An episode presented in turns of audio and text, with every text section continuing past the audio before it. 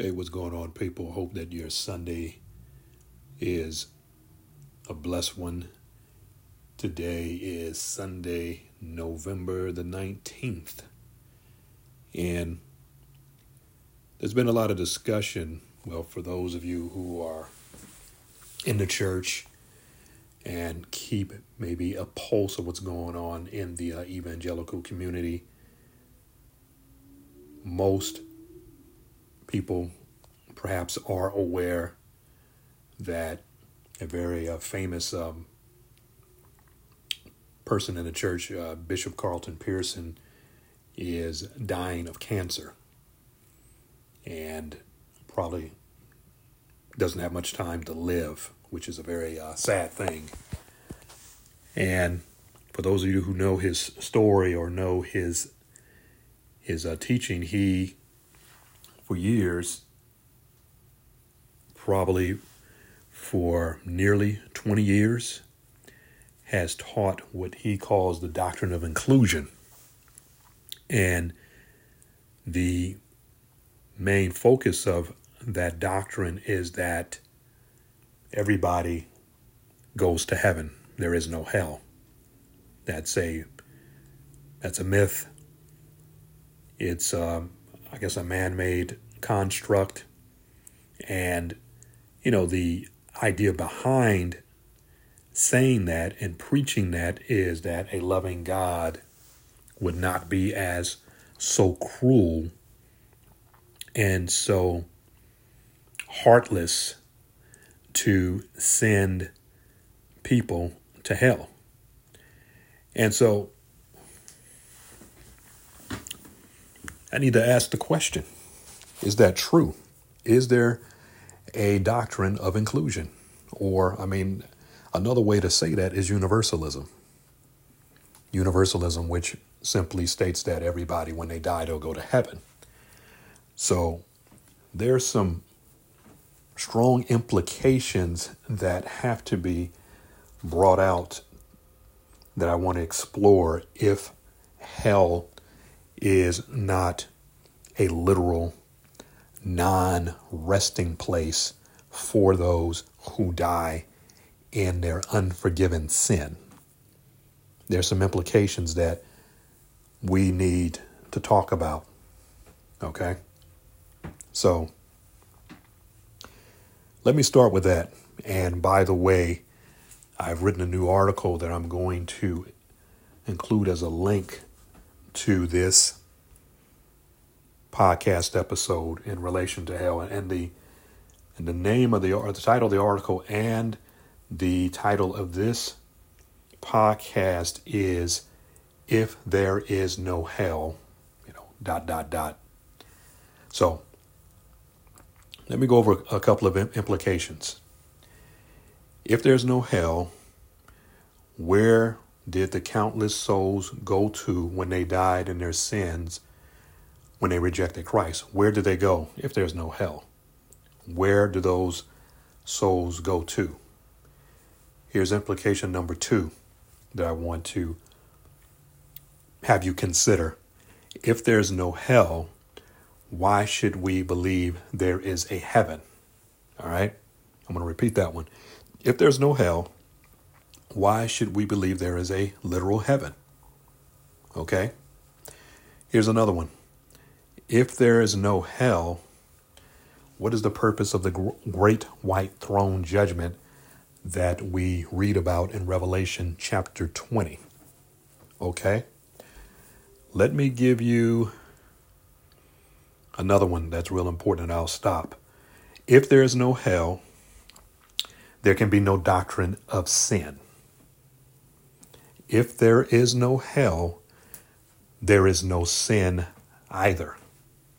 Because we're all good if you exclude the reality of a literal hell. The the people teaching this doctrine is absolutely tragic. So as much as it is painful to witness the deterioration of uh, Bishop Carlton Pearson, his doctrine, sadly and tragically, has misled probably countless thousands of people. And he's not the only one. He's not the only one. I just heard of a a gentleman yesterday after watching a video clip actually today i heard about him i believe yesterday which was the 18th he had a discussion his name is tim rogers and he had a discussion with another pastor by the name of e. Dewey smith. These two men i'd never heard of before ever until yesterday. They had a discussion and they also believe or concur and teach that there is no literal hell, that hell basically is based on bad choices that we make in this time in space. In other words, we create our own hell based on bad choices that we make. So hell is here on earth. We're, we're all going through our own personal hell right now. So hell to them is, I guess, a state of mind. It's it's perhaps allegory. And like I just mentioned, that if there is no hell, then why teach a doctrine of sin? Because if there's no hell, there's no sin. You can do whatever you want because it's all to the good based on their theology. Because when you die, you'll go to heaven. But I, you know, if, if I'm going to believe in their logic, then I'm going to believe that the idea, I'm going to think in what I will call a symmetrical way instead of an asymmetrical way. An asymmetrical way is that you are believing in a heaven, but you're not believing in a hell. So my thing is, if I'm thinking symmetrically, then I'm going to believe there's either a heaven and a hell, or there's neither a heaven or you know and a, and a hell. You follow what I'm saying? It's not going to be uh, one and not the other, but it's going to be both and, if that makes sense. So either there's a heaven and a hell, or there's not a heaven and a hell. There's not a heaven and not a hell. It just doesn't make any sense.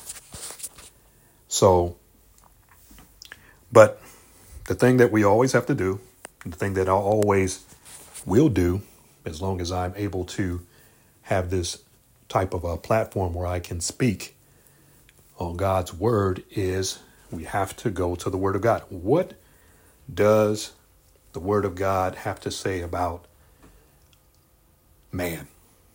What does what, what does what does God's word say about man? Is he good or is he evil? Let me run some scriptures by you to to find that out. And this won't take long. It's let's start with Genesis chapter 6, verse 5. It says, Then the Lord saw that the wickedness of man was great in the earth, and that every intent of the thoughts of his heart was only evil continually. Wow, that's a lot. I'm going to read it again. Then the Lord saw that the wickedness of man was great in the earth, and that every intent of the thoughts of his heart was only evil continually. Okay? Jeremiah chapter 17, verse 9. The heart is deceitful above all things and desperately wicked. Who can know it? Romans chapter 3, verses 10 to 12. As it is written, There is none righteous, no, not one.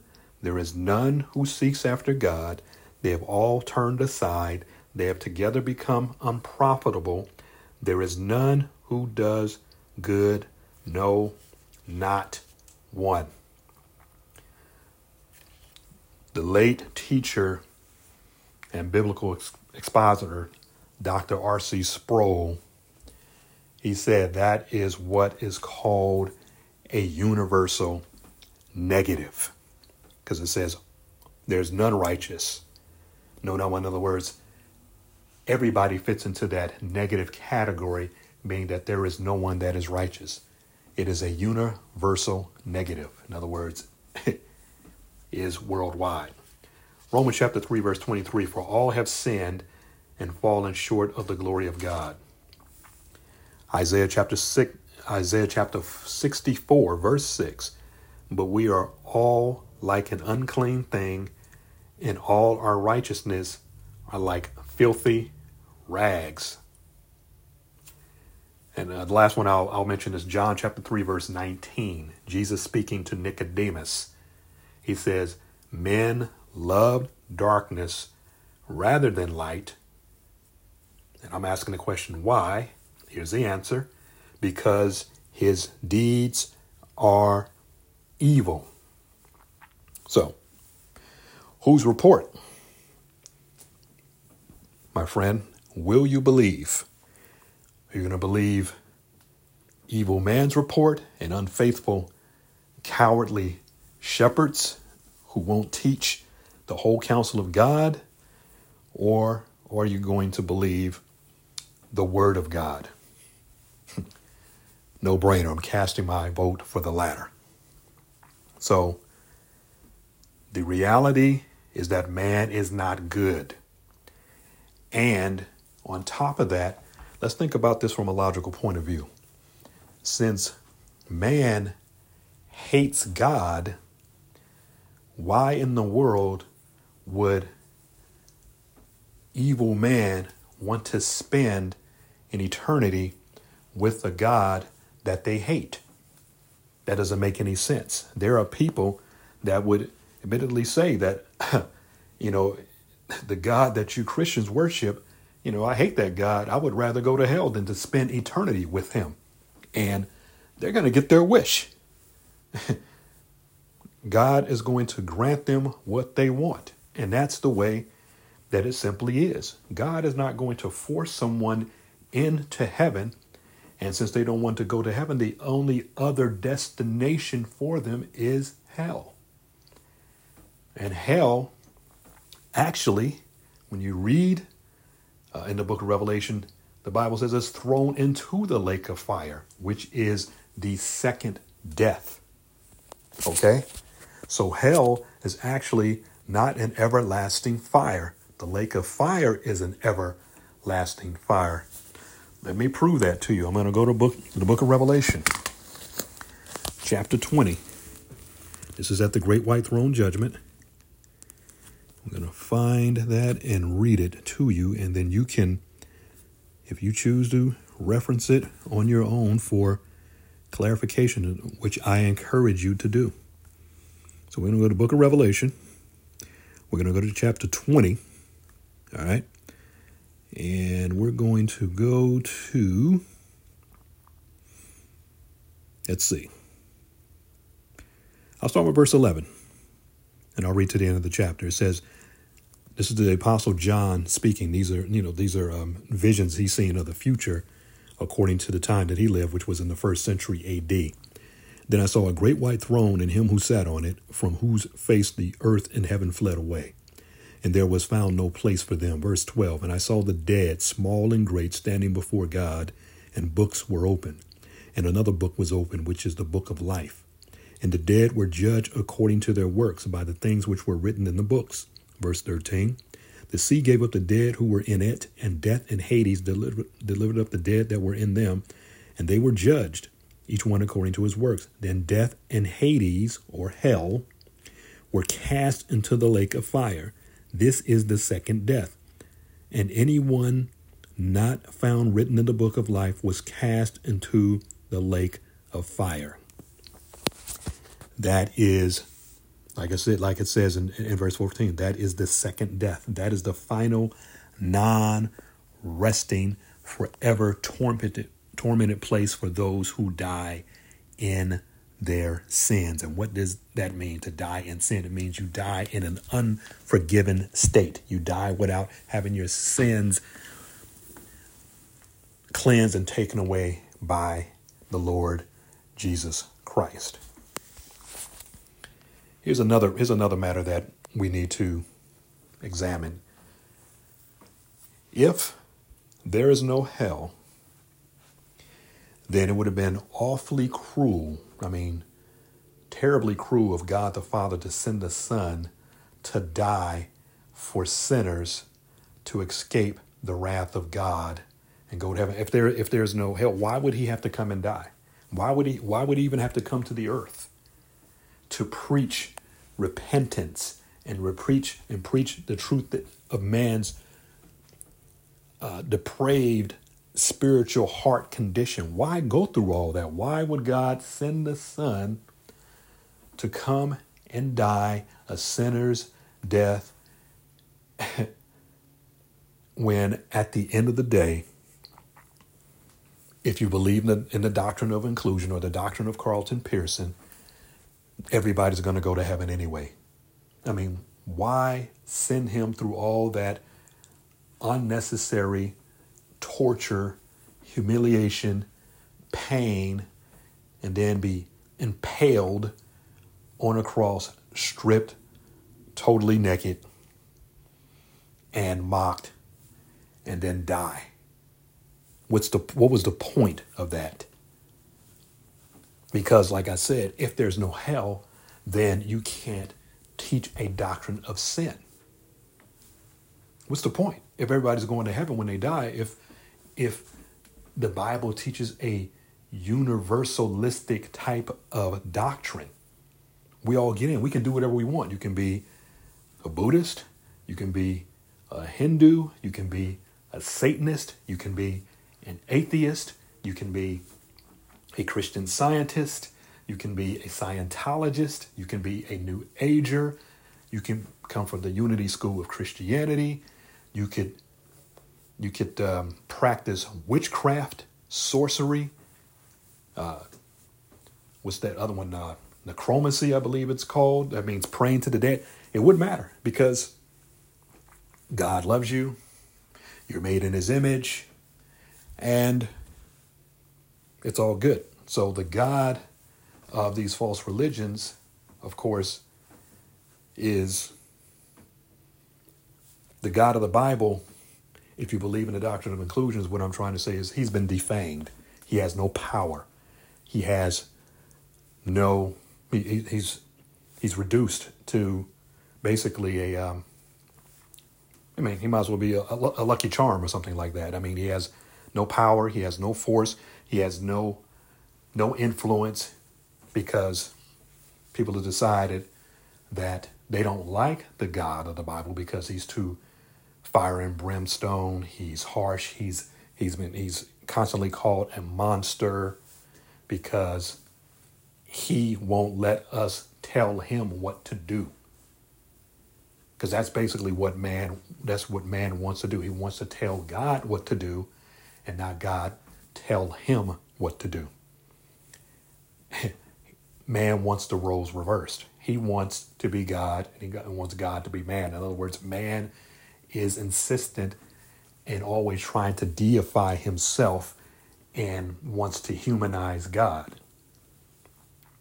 God's plan, God's ways, man hates. So, therefore, I'll just they'll just choose not to believe in them, and you'll say things like, "Well, there's no hell." It's not literal. It's a construct. Hell is simply you making bad choices in this time and space. That's what hell. That's what hell is all about. So, the fact of the matter is, folks, hell is real. Jesus talked on it extensively. As a matter of fact, I'll go to Mark's Gospel, Mark's Gospel, the ninth chapter, and I'll read you some passages. Uh, I mean, I think three times he mentions hell in just a few verses. Mark's Gospel, the ninth chapter. Let's start around verse 42.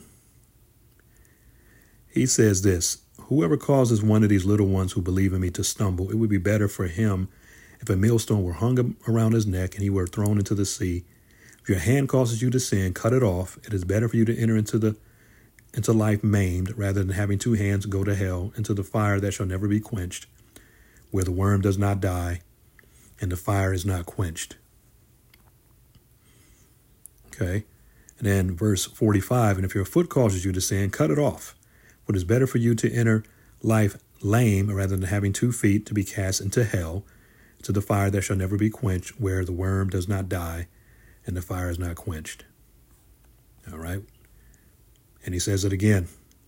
And if your eye causes you to sin, pluck it out. For it is better for you to enter the kingdom of God with one eye rather than having two eyes to be cast into the hellfire, where the worm does not die and the fire is not quenched. So I read to you Mark chapter 9, verses 42 to 48. So in those seven verses, Jesus mentions hell three times at least. Three times. So if Jesus taught on hell, and Jesus is the Savior of the world, which both are true, then we would be foolish uh, not to take heed to what God in the flesh, God Almighty, our Lord and Savior, is talking about. So, just some things uh, for a person to think about. But here, here's the wonderful thing hell is real, and there is one way and one way only to avoid it. That is repent of sin, put your faith and your trust in the Lord Jesus Christ, and God can forgive you your sin and grant you eternal life.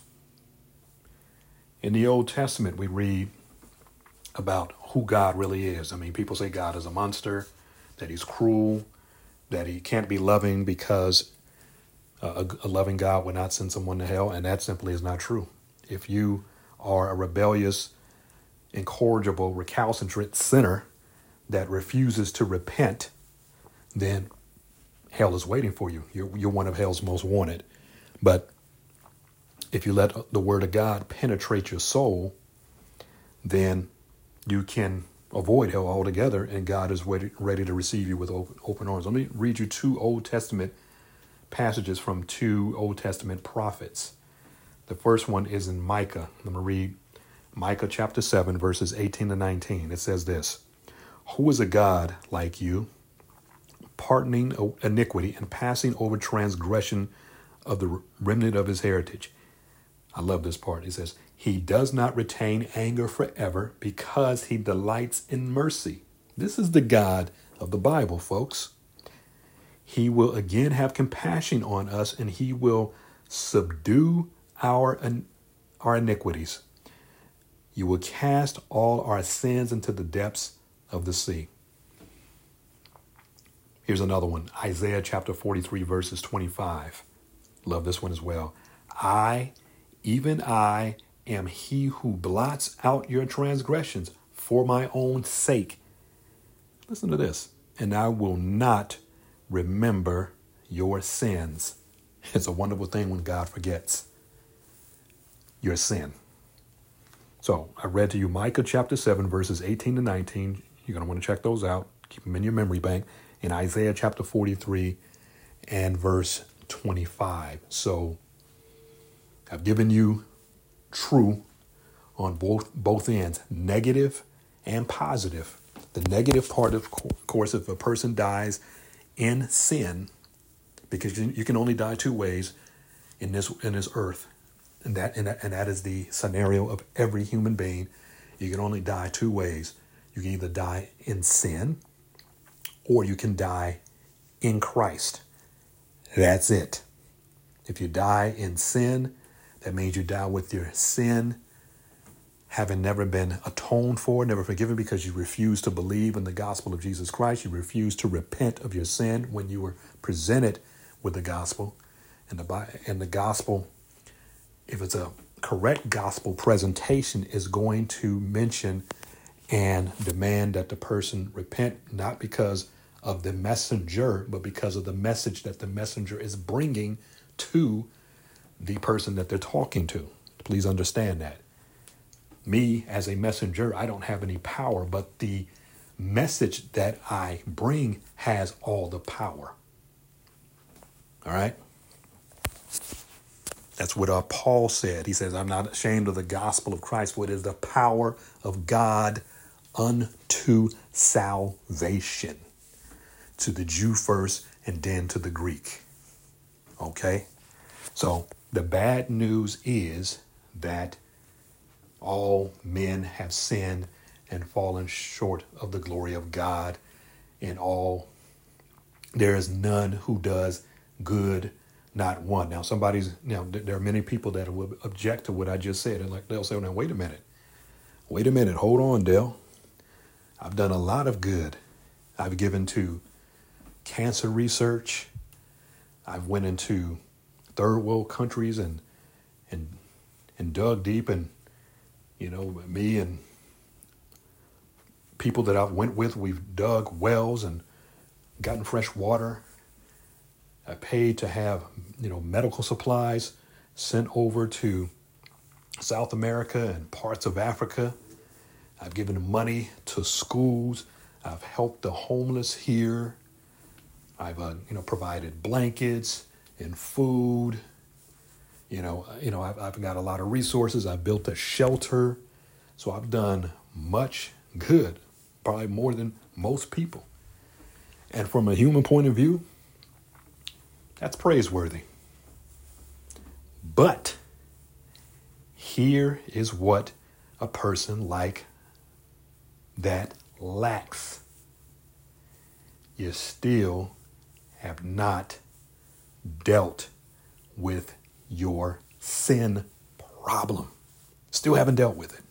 It's still lingering. Your still your sin still remains on you. What are you going to do about your sin? So everything that you that a person can mention good that they can do, being kind to their neighbor. You know, uh, helping to build up their neighborhood because it's it's run down. They've they've they've you know given money for affordable housing and and um, being able to create some brand new, maybe um, apartment complexes in their neighborhood. All that is admirable. I'm not discounting that. That's all great. That's wonderful. Fantastic. Not everybody has the resources to do that. But if you haven't done dealt with your sin problem, what will that count? That does not get you to heaven. You still will inherit smoke. You still will go to hell. It doesn't matter with God. Because, see, we have to come to God not on our own terms. We can't offer the sacrifice of Cain because something was wrong with Cain's offering. When you go all the way back to the book of Genesis, chapter 4, you probably recall, if you know your Old Testament, that in the process of time, Cain and Abel came and made offerings to God uh, Abel brought the best of his flock, and he he brought the uh, you know the lamb and the fat thereof, and God accepted his offering. But Cain came with a different offering, and Cain's offering was rejected. Why? The, the text doesn't tell us, but God was not pleased with Cain's offering. So I'm saying that as an illustration to simply say most people are offering the offering of Cain it was it's something that God is not going to accept. And what God wants more than anything from sinners, people made in his image, is a broken and contrite and humble spirit. If you can't come that way, God is going to reject you because you're saying, God, look at my resume. Look at my credentials. Look at what I've done in the world. Surely, Lord, I'm worthy to enter into the pearly gates, right? Wrong. If you haven't humbled yourself and repented of your sins and placed your faith, your trust, which is one and the same, in the person and work of Jesus Christ. In other words, if you don't come to the Lord, says, Lord, save me. I know I'm a sinner. Forgive me my sin. If you don't do that from the heart, and God knows whether you're honest. He knows whether you are authentic or not. You can't fool him. You can fool man, but you can't fool him because he knows your heart. He made it. If you can't come that way, you're not going to be accepted by God. You're going to be rejected, and there is a hell waiting for you. You know, I don't care what people have said that uh, uh, this man uh, by the name of Tim Rogers said that uh, in, a, in a message he did, I guess, at a funeral some five years ago, that hell, these, these are his own words, and this is public knowledge. Hell is a fairy tale, it's an imaginary place, and he said those that believe that have been bamboozled by the church. As a matter of fact, on this episode, I'll put a link to that message that he gave, and I indicated around the minute mark where he made those heretical statements. These are the type of people that are wolves in sheep's clothing, and they are dangerous to the church. They're very dangerous. This is not just a slip of the tongue, folks. This is heretical, diabolical, uh, demonic messages. These are demon preached messages, folks.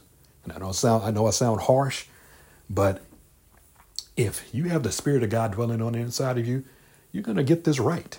You're gonna you have to get this right. You can't be that reckless and you know like a um, an 18 wheeler going down a hill with no brakes. That's going to be a a horrific collision and it's going to cause a lot of damage and destruction when it crashes. And messages like that are like wrecking balls. You know, those big old wrecking balls that that will demolish an old building and destroy it and bring it to the ground. That's what these messages are like. That's what these wolves in sheep's clothing teach. Folks, people are dying. They're losing their souls. but there because a lot of people are are not discerning. They don't study the word of God. They're lazy when it comes to that. They will continue to be misled, and then they will in turn mislead others, who in turn misleads others. You, you, you see the point that I'm trying to drive home? It's a domino effect.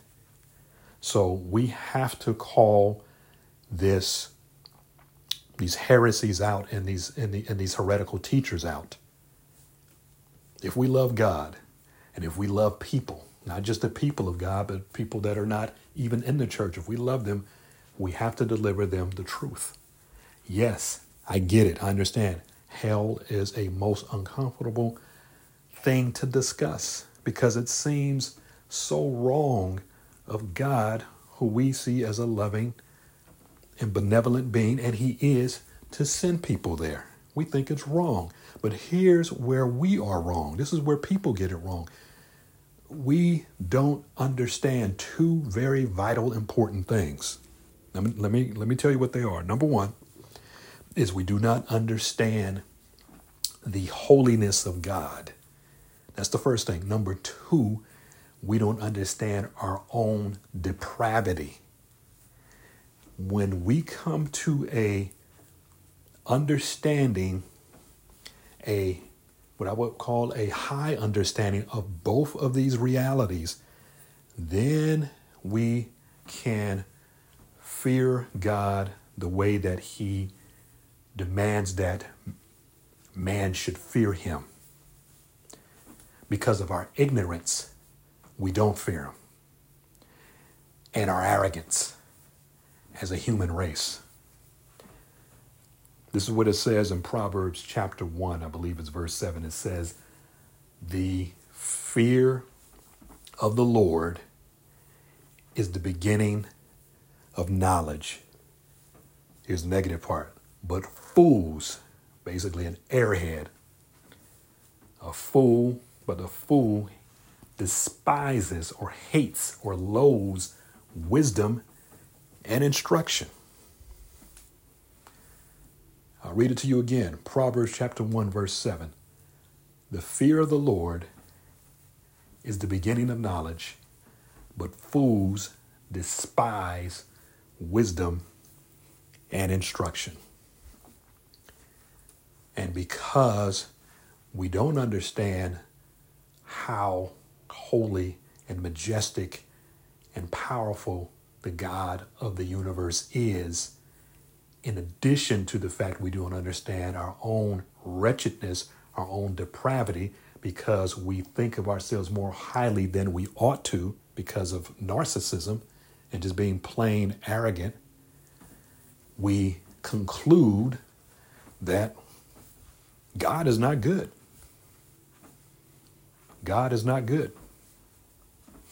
So, and there are people that would be as arrogant to say that they're better than God. I mean, because God, the way God is, and the way and the way His Word is presented, is offensive to us. It, it offends our sense of ethics. Like, for instance, like like man's ethics are are really ethical. they're despicable. They're an abomination of God's sight. So, only the power of the Word of God it has to flood and invade the soul to such an extent that it reveals to man how wicked he really is. And until he gets that revelation, until man gets that illumination, he will not look at God the right way and he will continue to deceive himself in thinking that he is better than he actually is.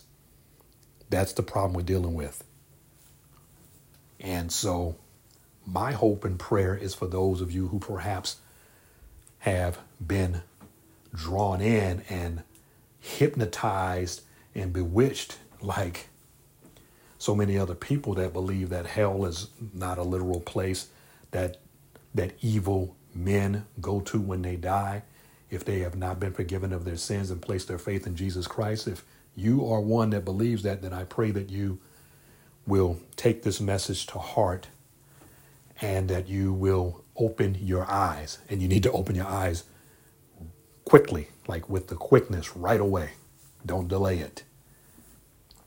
And for those of us who are in Christ that have the ministry of reconciliation and are and realize that we're ambassadors for Christ, we want to teach on hell and teach the horrors of it. Teach the horrors of it. I mean, I know it sounds harsh and it sounds insensitive. It sounds like, dang, this is just fire and brimstone stuff.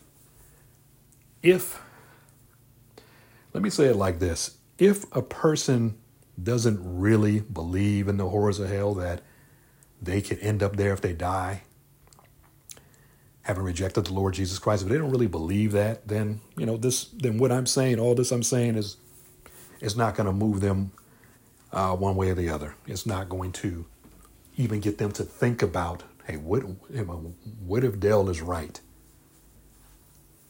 If they don't care, then this this message doesn't matter. I'm just blowing smoke in their ears. They could care less. They're going to continue to do what they do, and then they're going to determine for themselves by themselves that they're okay. I'm an okay guy. I'm an okay girl. I'm good to go. I'm, you know, I'm kind to my neighbor. You know, I'll drop a little couple of coins, you know, to the to the to the guy that's that's on the corner, you know, with a sign begging for money. You know, I do that. You know, I'm kind like that. I'm good like that. And so they have acquired, a person like that has acquired their own religion. You see what I'm saying? It's called the religion of um, self achievement, it's the religion of works. It's like you make up in your mind, you've determined, you, you've created, you've created an internal gauge, and in your mind you have decided that I've done more good than bad. You know, you have this mental scale that you have, and you and you look at the and you determine in your mind the scale that okay, I've done one million five hundred thousand good things in my life. You know, and I'm just using this as an illustration. I've done maybe uh, eight hundred thousand bad things. Okay, well my scales are, are tipped in the right direction. I'll be okay when I die. And this is what um, Paul the apostle said in Ephesians chapter 2 verses 8 and 9 regarding salvation. He says um, he says for by grace we are saved through faith and that not of ourselves. It is the gift of God, not of works, lest any man should boast.